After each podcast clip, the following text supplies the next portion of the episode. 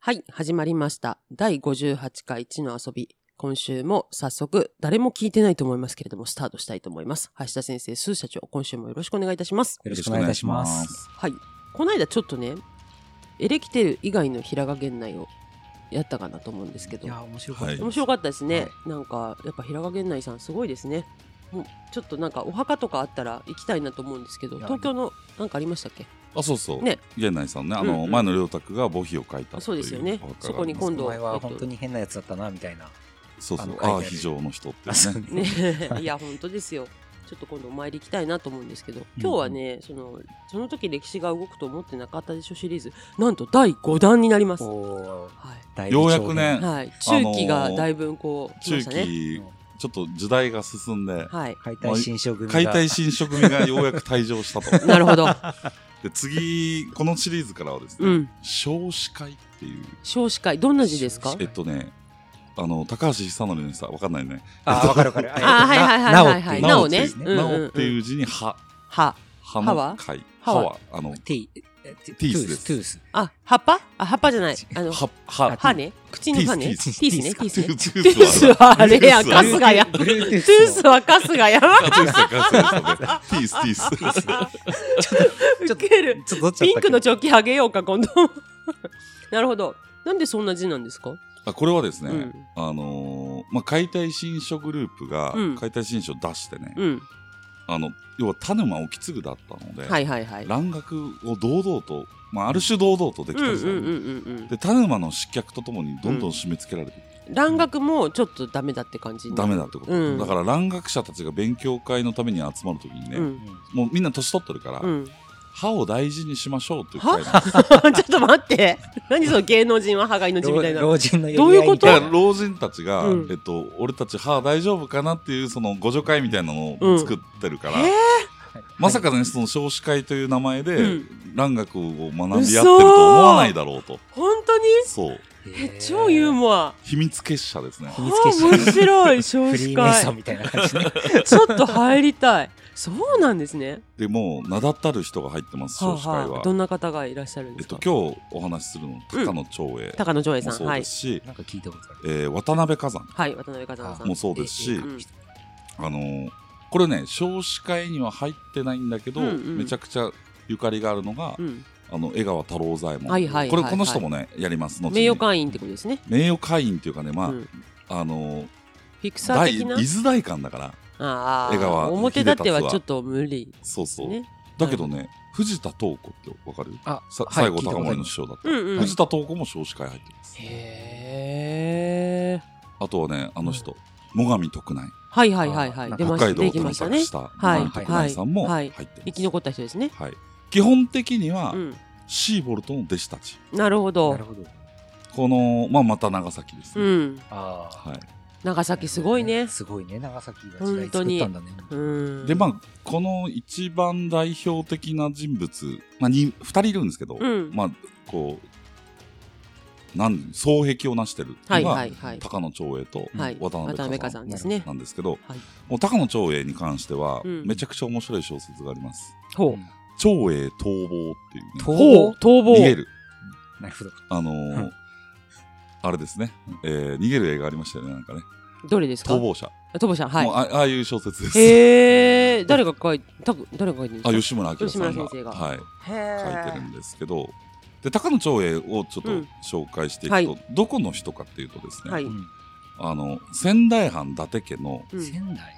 あの師範でうん水沢っていう地域、そうですねなんか資料集は陸奥水沢って書いてまあすそうですね水沢藩っていうのは、まあ、伊達家なんです。うーんあ要はその大きな藩って、うんえっと、子供たちにはいはい、領分地けていきま分すけよてねい。くので、うんうんあの市販ができるんですよ、はいはいはい1万石以上は大名と呼呼ばれるのでホールディングス化していくホールディングス化していうんく、うんだから長州藩も、うんあのー長府藩っていう市藩があって、はいはいはいはいはい。えっと、長長州という意味ではい一括りなんだけど、うんうん実は中に3つ藩うがあんるうんみたいな、うんなるほあどの。そういうくくりの水沢藩ですね、うーん。でそこで、えーやっぱ蘭学を学んでですね、うん。あのーよし江戸に出た時に、うんえー指示したのが吉田長宿ほう長縮えっと長いに、うんあ高野長英の長も長いです、はいあで長英の英はえあのイギリスの英ですねあー英語の英です、ええ、そうですね。はい吉田長祝は長いに、うんあの宿女の宿ですねほうレディースジェントルマンの宿女の宿ほうほうほうほうほうで定長宿祝の宿。でこの吉田長祝はどういう人かっていうと、うんあの解体新書グループの桂川補修の弟子なんですだかはあ。らまあつながってはい繋がってますね繋がってはいるけどまあ2世代後って感じですね、なるほど。うんあでこの吉田長祝に才能を認められて、うんその長祝の長をもらって長英となるほーうど。やん。名乗り始めるっていう、うんまあ、そういうキャリアですね、うんっぱみんな名前変えるんですね。その頃の方まあだからお医者さんのあのまあ要はえっと杉田玄白とん前野良卓も、うんあの杉田玄白の玄とうん前野良卓の卓をうんうんうんもらって大月玄卓ってういんううんね、うんもう大おもうすごい人が現れるんですけど、うんうんまあ、この大月玄卓とか、まあ、うん桂川保守とかの弟子がうん育ってきた時代です、ねはいはいはいはい。まあ、要はやっぱ解体新書がなければうん。この人たちそうですもね生まれなかったっていうあで,、この人はですね高野長英は、えーさっきも言いましたがシーボルトの弟子ですねーうん。で長崎に留学して、うんうん。えーシーボルトの鳴滝塾っていはい。。う有名な蘭学塾で、うんうんあのー塾頭をやるんですね頭いいから。あ、うそんう。うんうんうん。なるほど。で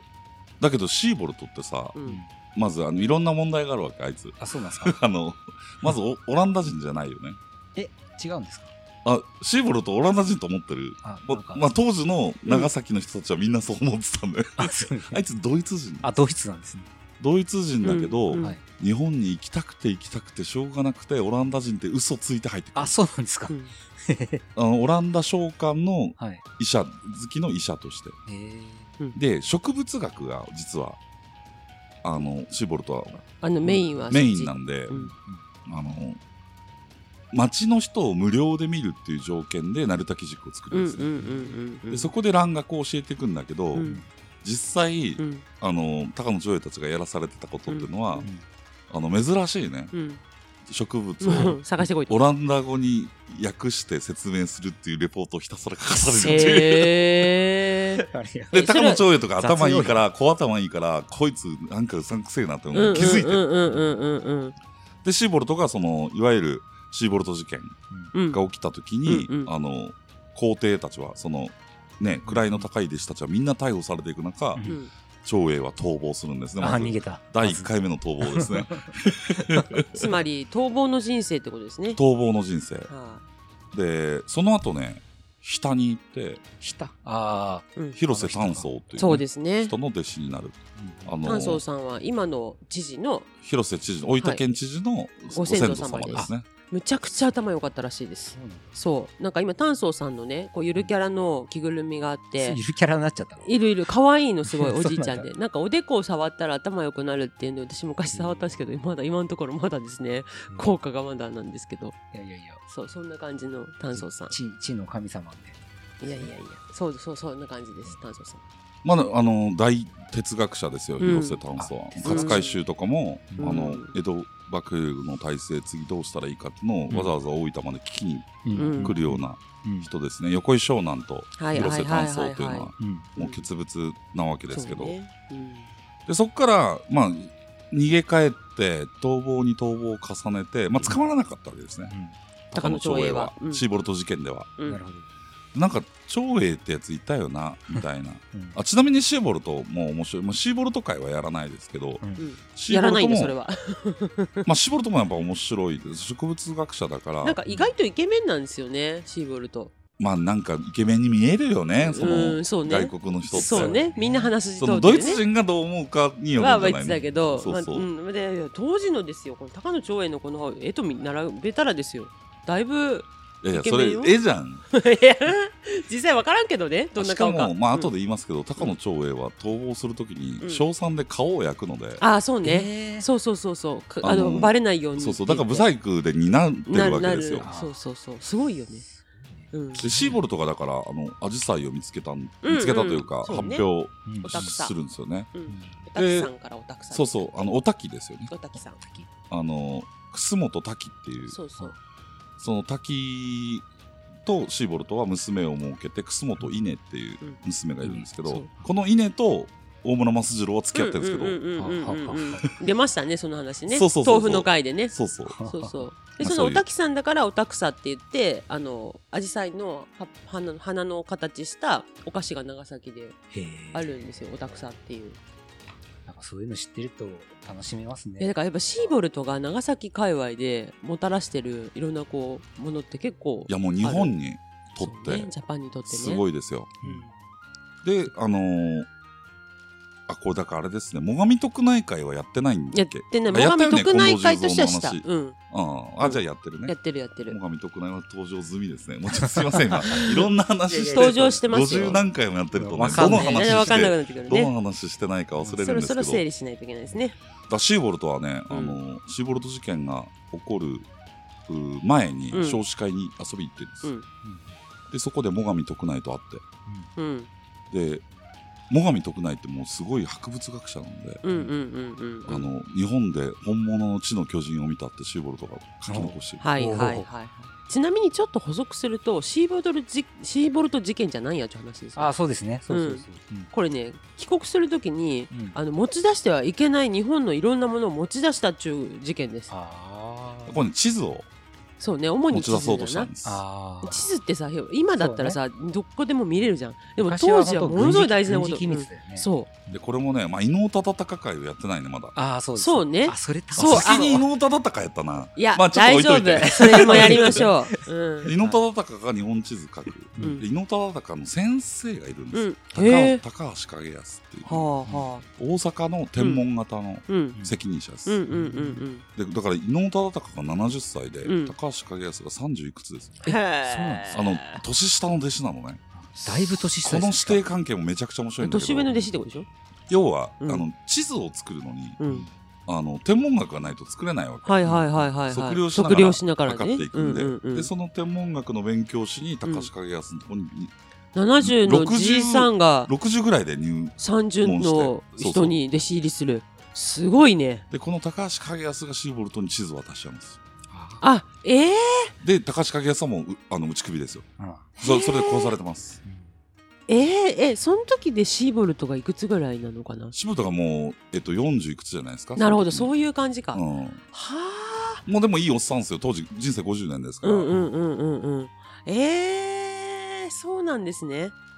だけどやっぱそのシーボルトっていうバグ、うん、ある種日本史あーバのグ中でのすねバ完グ全バグがですよねめちゃくちゃプログラムを書き換えていったっていう点はうんうんうんもうそれは忘れちゃいけない間違うん、いなかったら全然違うでしょはうね、い、大功労者、はい、はいはいまあ、長崎はだねそういう遺産をね、うん、もうちょっと生かした方がいいよねそうねあの観光しかやってないそう あね、その文化的なとかそう歴そう史的あのな意もっ味とでのねね。ハードじゃなくてねソフトを生かしたら長崎ほどね、うん、歴史遺産あるとこないのにいねやわかる発信と活用が下手って えっと誰かが言ってたことにしました誰 が誰かが言ってた、そうなんですか、そのなんかあの遺留捜査のなんかフレーズみたいな、 で誰かが言ってましたみたいな感じですけど、ぜひ長崎の自治体の方、そうですね。でえっと少子会に入ります江戸はいに戻って、はい、で少子会でもう本当にまあそこで渡辺崋山とも知り合い、うん、で渡辺崋山っていうのはねあの次うん渡辺崋山会をやりたいんですけど、うんうんあの俵藩っていうね、うん俵もう本当にあれです半島の先っちょにあるね三河俵藩ですね。うんあのー、1万石ぐらいしかないんですよはあ本当にちっちゃいちっちゃい藩ででもそこにおお抱え蘭学者としてうん雇われて、うんであのー、蘭学書の翻訳をねうんずっとやってるんですけど、うん翻訳した本がうん「ピタゴラス」えガリレオ・ガリレイ」うわめっちゃめっちゃなんかあれ「やジョン・ロック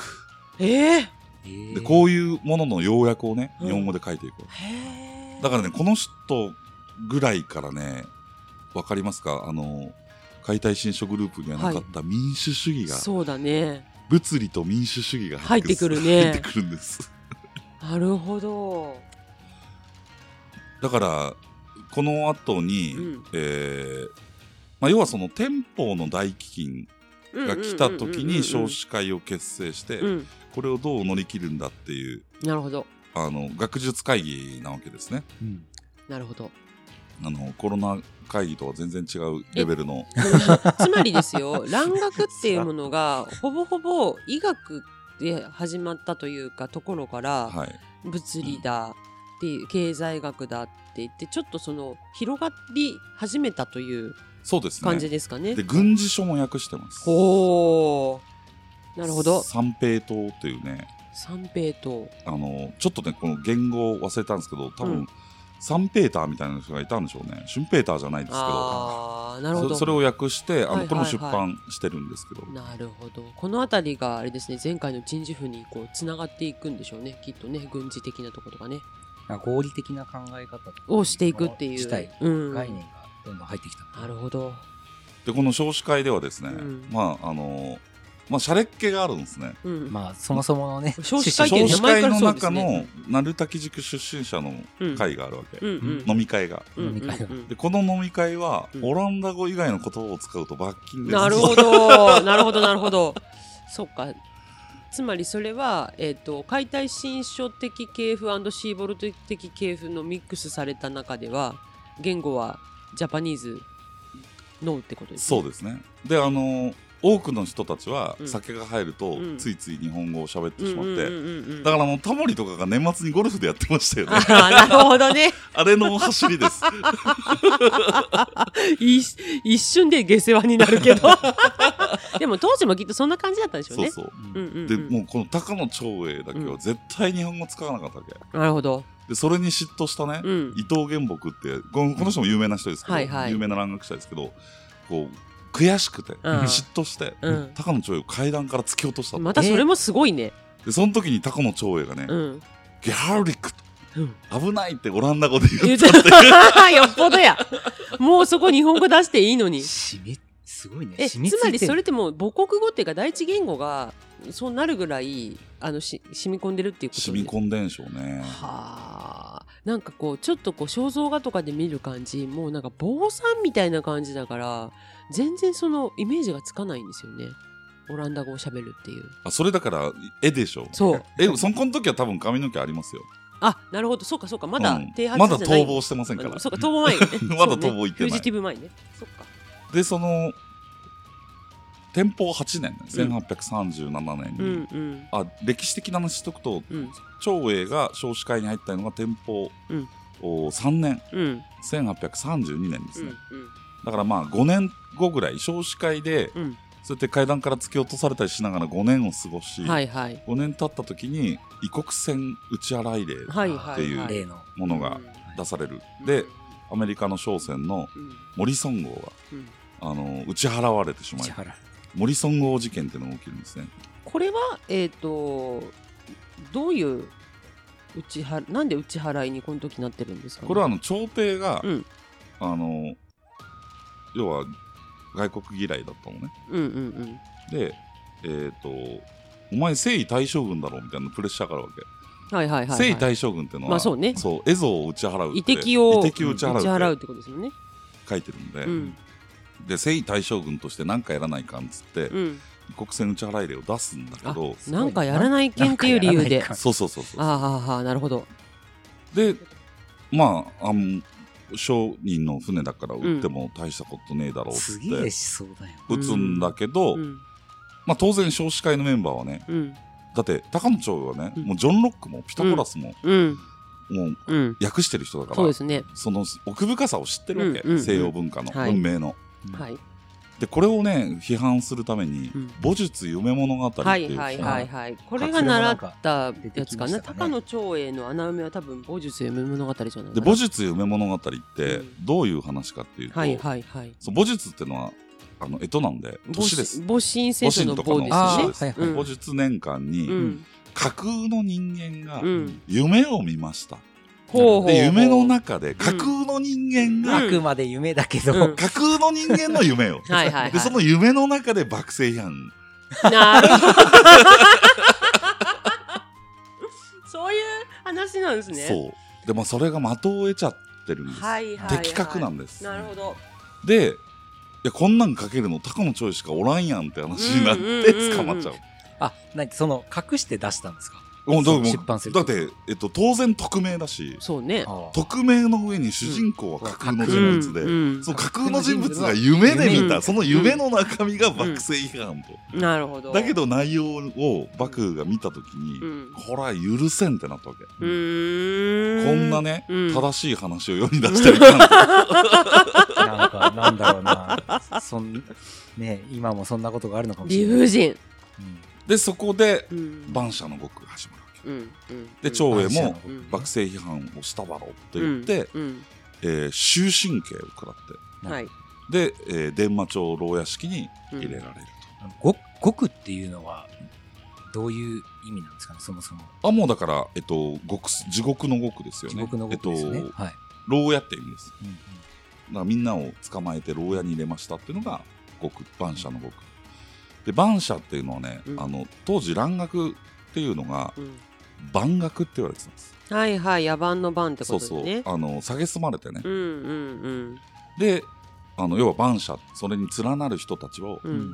あの蘭学に連なる結社の人たちを捕まえるっていうなんか言論弾圧ですよねまあ言論なんうです、んでこれを主導していったのが、うんまあいその時の老中がね天保の大飢饉天保の改革は水野忠国です、うんあうんうんうんうん水野忠国っていうのがねあのーまあもうお坊ちゃんなんですけど、うんほうほうだから水野家っていうのはね、うんまあ、前も水野十郎左衛門と言いましたけど、あ、うん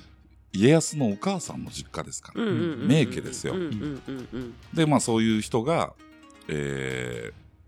あの鳥居貝の神っていうね、うん鳥居養蔵っていう悪いやあつやですこーれあの役職名が貝の神だから、はいあだ名が妖怪だったんですよ、 なるほど妖像だからあのね蘭学者たちは鳥居養蔵のことを妖妖怪怪っってて呼ん言でってたたあでこの晩舎の獄でね、うん捕まるじゃないですーか、うんうんで鳥居養蔵がねあのー南町奉あ北町奉行です、うんうんうんで南町奉行はね、うん有名な南町奉行いるでしょ知ってるでしょ金さん富山の金さんなのうんうん富山の金さんってこの頃の人ですからね、うんなるほど 結構じゃああと後の方というか、後期に入る前ぐらいまあ江戸中期の後期ぐらいですよねもううんうんうんでその鳥あの江戸町奉行っていうのはどういう体制かというと、うんうん北と南に分けて、うん分かれて分割して治めてたんじゃなくて、うんえっと、4月に北町奉行がやったうら、ん5月は南町奉行うんうんちょっと同じ新教ってことですよね同じあの江戸の全域を、うんえっと、北と南で輪番でやっていく、うんうん結構1か月ごとって世話しないですね、 1か月労働1か月休みっていうねえ同じような休み社となるほ あどそうですよマジで安い基盤ですよえーええー えー意味わからんえちなみに、うんあのー日本の暦を調べててこの間気づいたんですけど、うんうん江戸時代までは、うんえっと、1がつく日が休みですあだからー、1 1 1日、うん1 11 1 2 1 3 1 4 1 5あああとと10日もやろだっけじゅそう10日で1 10 11 2130、さあまあ、31はないからね ななんか鍋厚みたいなことにな3みたいなる すごい休み半分ぐらい休みってことかそうだから、えっと、鳥養蔵がとっ捕まえたやつらを、うんうん富山の金さんは全員釈放するわはけいです、はいはいはいはいなるほどでそれをね、うんもういたちごっこのように繰り返していくんだけど、はいはい高野長英はねうん待てなかったのね頭いいから小賢しいからはいはいはいにあの牢を破って逃げ出すんですよはあ逃亡者これが長英逃亡なるほど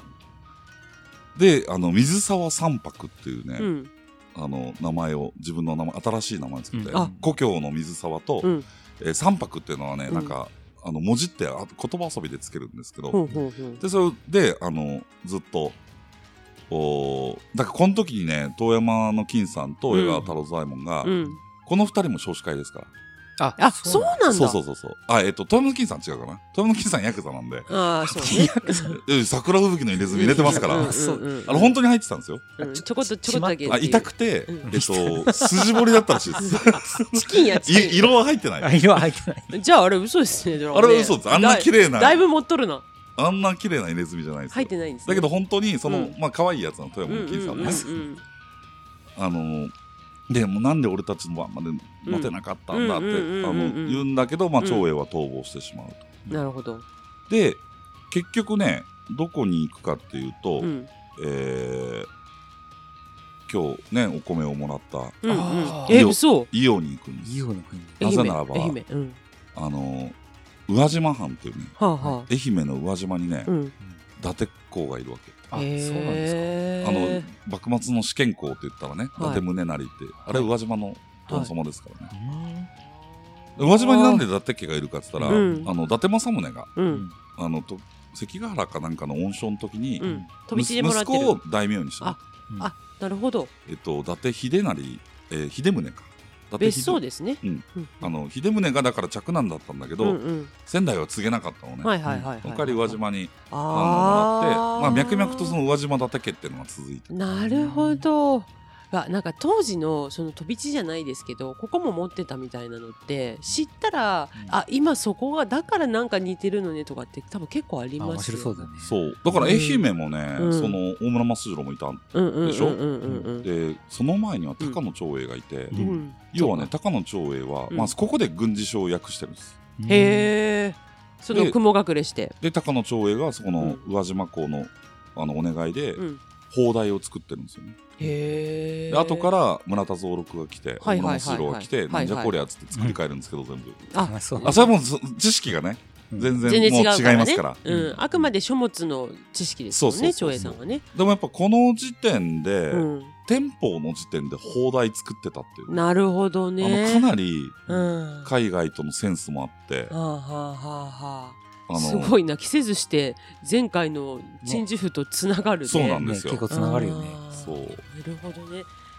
それはちょっとえまだあるのかなその放題跡とかってあえっとだからむ村田蔵六が作り変えた後はあり、まうんあると思います残ってよるんですねの残ってると思いますそういうの知っていかんとですよただの瓦礫やないですか、そうですね知っていったらなんかね思いがあーここにいたんだ蔵六が豆腐食べてたのかなとか思うよね原城跡みたいなのもそうなのかな。そうねうん。うんでこのまあ終わり方がかわいそうなんだけどね、うんあそうですあのね。ーそれも気になりますね。まあ、人相書きも出回ってるからさっき言ったようにね、うんうんうんその賞賛を顔にうんか,、うんかけてうん潰してるわけ顔を、そうですよね。だからあのね図説歴史の図表を見ると、ブサイクにもの書すかれごている人で相してますよね。しょうけど、うんきっとねイケメンだったと思うんですよでも、うんこんなうね、んあのーそうですねぶっ飛んでうんでずっとその宇和島にいたら多分あの人生を全うできた人ですうん。けどこの人はねその嫁と娘に会いたいわああー江戸に残してきてるのあ。あでどうしてるかなとうん少子化の人たちが面倒見てるんですけど、うあ。んあのちゃんとまんま食えてるかなって心配で心配でしょうがなくて江戸に帰っちゃう、なるほどやっぱ帰りたかったんだなであのもう偉業でしょ小んで顔焼いてるからう。うんんそれであの職質受けた時にね、うんその水沢弁が出ちゃうのねあであのあれっつって水沢三泊名前みたいなあうんうんあれ高野長英水沢出身だよねっていうので、あのなんか本当にそんなことでバレるのっていうような理由で捕まっいやてだってその職質した人が優秀だったのね。いや多分もう名前を変えようが顔を変えようが、うんあの他の人とは思えないぐらい高野長英のあれがすごかったんじゃなオいーのやっぱりだって本もそうでしょそうですねねうん。であのまあだから一説によるとそういう説もあるし一説によると密告を受けて、ああまあまあでもその辺はあるかもね、だからもうとにかくねこの人ねうんひろゆきみたいなやつです多分あひろゆのきえ蘭学やらない人バカでしょみたいなそあ あなるほどなるほどねそうういういう人なのそういうベクトルがそういうことだからも うねちょいちょいひろゆきディスギその友う達んうんうんがみんな高野ちょいのこと嫌いっていう人なのねあ、そうなんだ。 そううんまあひろゆきがそうかは分か知りまらせんんけどがねうんまあでもいろんな人とね喧嘩してますよねホリエモンとかねしてますそうね。ねはい。うんだからもうあの頭が良すぎて良すぎて、うん他人がバカに見えてしまううんはいはいはいはいでこの癖がね最後まで治らあなーか治っらんのや、たでみ多分密告されるか、うんうんうまあ、ん職質された時にちょっと出たんでしょうね、はいそうはいいうのが、はいお俺のこと分からんとってどっかでやっぱりこう思うんでしょうねなんかはあそれはあなたの感想ですよね。であの最後はその捕まる時に、うん十手ってわかります、はいうんまあ、はい警棒みたいなやつをと、持ってるんですけど、その待ち方の十手でうん殴打されてで護送中にも死亡してしまうあえそれで死ぬんですそかれで死ぬ嘘長長英逃亡できずで終わるんですね実手でボコボコにされ死ぬてのああれので取り方に、うんえはらーその捕まる時の暴行で死んじゃう、そうまあ相当だから抵抗もしたとは思うんですけうど、んうんうんまあそういう時代ですよねであとまあ弱ってたのかもしれないですよねそのそうねボコボコにまあされて、いやそれでも宇和島藩に庇護されてるから体そう力か的じゃあそうかにはご飯とかは全然食べれてるのかもちろんもちろん雇われてるわけですからそうですよねお給料もらってるしじ実手で死ぬんですねで多分奥さんと娘にお金を渡しに行くとか、結局だからもうちょっと顔会え見るとないまま会え,、えー会えないままだと思いますねあーなるほどまあそこは会った後なのかわかんないけどね会えないままなのかはちょっとわかんないですけどあー帰らなければねでも帰りたかったんねでかつ回収はでもこのこ事件を自殺と表現してますだからあーあそうなのうんあのー氷川製案の中にねうん高野長英を自殺する1か月前に俺のとこに来てね、いや今ねびっくりしたのだから、えっと、資料集にもね後逃亡のせい自害したって書いてあるんですよ、うん本当だだからえっと思って自害じゃないんですよそうあのー実手で死ぬんだっていうことと、うん自害じゃないんだっていう今2つのことで私びっくりしたんですけど、まあでも自殺っちゃ自殺ですよねそうなのうんそれを覚悟で戻ったみたいな、あ感あそうねまあだからなんでしょうまあちょっと切腹はあの自殺なのかっていう話みたいなところだね何が死因というかそうか自害はね多分ねその資料集が、うんあのちょっと古いと思うんですけど、これね山川のねうんいつの絵かなちょっと古いまかあ、もしれな長英い、逃亡なんかもねもっと全然吉村明さん昔の人だからもっとはいはい前に出されてるけど、うん多分ねその、進んでるんであの渡辺崋山は自自害してますけど長英はあそうなんですねあの腹は切ってないですね自害ってそういうことですもんねそうですね腹切りですもんねだってお医者さんなんで武士じゃないですからねね自害す切腹しないでるすもん文ね化じゃないですよね長英はどういうことやろまあでもこの高野長英っていうね一人の偉人がう、うんこう少子化のね、うんそのまあ、次渡辺崋山もやりますけど、うんやっぱその幕政批判をねした初めての人になるあのそれまでは、えっと、解体新書出したら発禁処分になって私たちも怒られるかもうんぐらいの感じでやってたのが、うんいよいよね幕政批判が始まっていくうんそしてついに、ね、犠牲者として万社の国のね、犠牲者としてそしてまあ超天才で、うんシーボルトにも愛され、うんえー東京の仲間からは妬まれっていうね、うんまあ、こういう人が出てきたっていうのがまあうんまた一つ江戸のね歴史の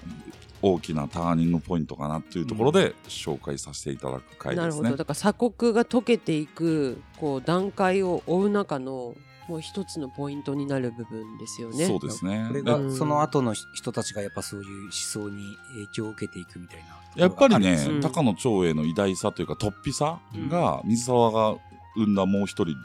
大偉人がいるんですけど、うん後藤新平っていう人がねお父さんね、はいはい。後に台湾総督から東京市長になって、そうですね今の東京を作った人です陰け影ど、来さんを生んでしまった。ははい、うんい。